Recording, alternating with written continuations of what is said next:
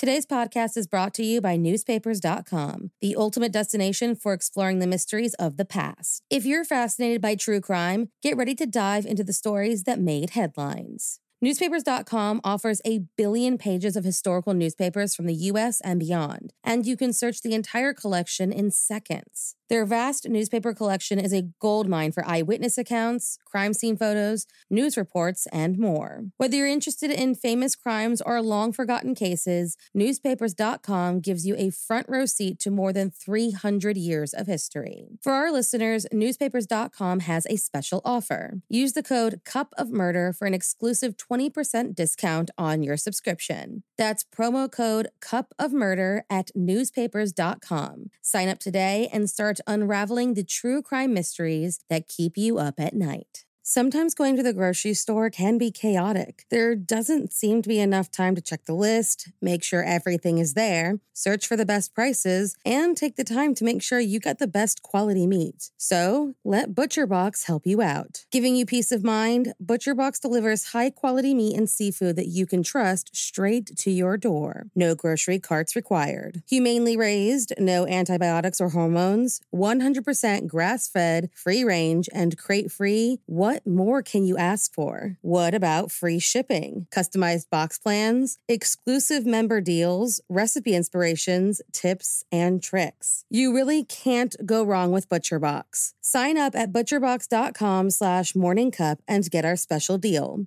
ButcherBox is offering our listeners a free for a year offer plus an additional $20 off. Choose salmon, chicken breasts, or steak tips free in every order for a year. Sign up today at butcherbox.com slash morningcup and use code morningcup to choose your free for a year offer plus get $20 off your first order. Hey guys, so there was a little mistake made during editing and the episode planned for November 27th was accidentally posted on October 27th. We didn't notice it until it was too late to switch them out. But don't worry, you'll still get that October 27th episode.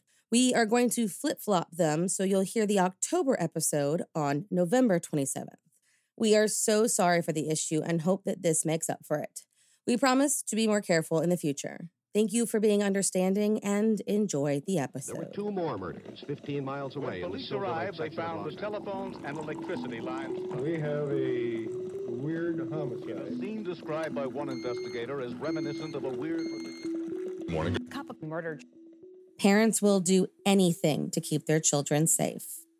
On November 27th, 2000, a young boy became the victim of extreme violence in a country that his parents moved to in hopes of a better life for both he and his sister.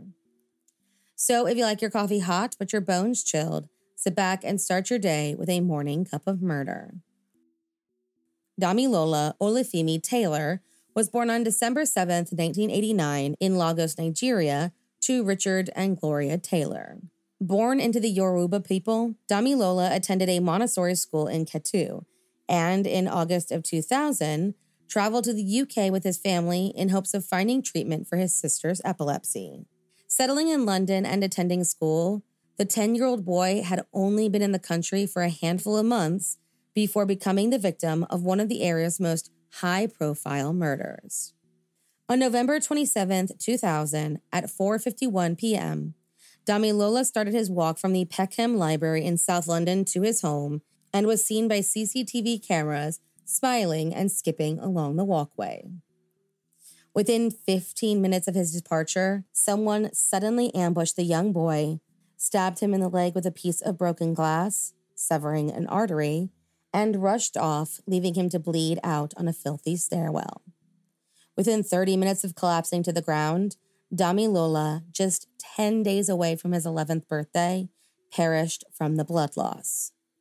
The last people to see him alive, other than his attackers, were Star Wars actor John Boyega and his sister Grace, who were seen on surveillance footage walking with Damilola part of the way before splitting off. The three kids were good friends, and the Boyegas often helped to babysit him. The family, who moved to the country in hopes of a better life, was delivered the absolutely devastating news and would have to wait a total of six years and three heartbreaking trials to finally see justice done. According to the police, the investigation from the very beginning was hindered by the quote, wall of silence from the community, as well as the complete lack of experience in dealing with children in gangs.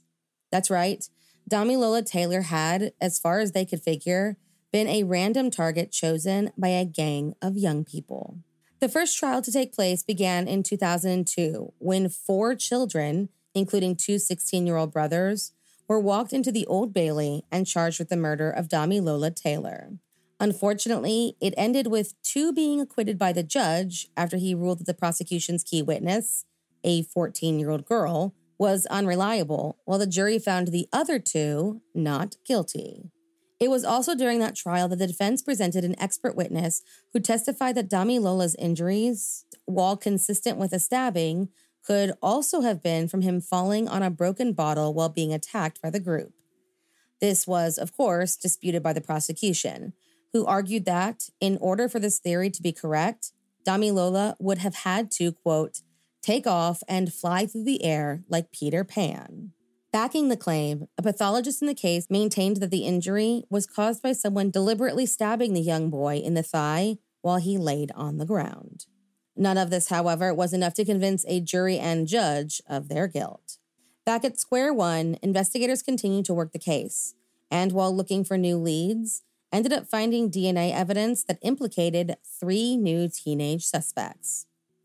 Finding Damilola's blood on the shoes of Daniel Preddie and on the sweatshirt of his brother, Richard Preddie, just 12 and 13 years old at the time of the murder, investigators began re examining the evidence that they did have, and in 2005 had enough to arrest not just the Preddie brothers, now 16 and 17 years old, but also take 19 year old Hassan Jihad into custody. Charging them all with manslaughter, it was soon learned that the Preddies, though not named at the time due to their age, were both members of the Youth Peckham Boys street gang that had been terrorizing the area for quite some time. Daniel, who was rarely out of supervision or detention, should have been subject to a 24 hour curfew in a social services home at the time of the murder.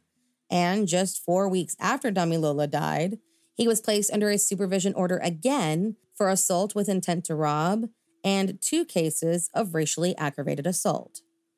He later breached the order. His brother Ricky had a similar history of violence and was also supposed to be under supervision when the murder took place. On January 23, 2006, Hassan Jihad, now 21 years old, and the Preddie brothers, now 17 and 18, appeared in Old Bailey to face charges of manslaughter and assault. Alastair Wilson, the expert from the first trial who never even saw Damilola's body, testified again that the boy could have fallen on a shard of glass. And the jury, after retiring on March 29th, came back on April 3rd and cleared Hassan Jihad of all charges. Unable to reach a verdict when it came to the Preddie brothers, they were released pending a possible retrial. That day came on June 23rd, and this time, after a 33 day trial, both were convicted of manslaughter, and on October 9, 2006, they were sentenced to eight years in youth custody. Though justice seemed to have finally been served, the sentence did not please the Taylor family. Two years after the boys who killed her son were sentenced, Gloria Taylor died of a heart attack.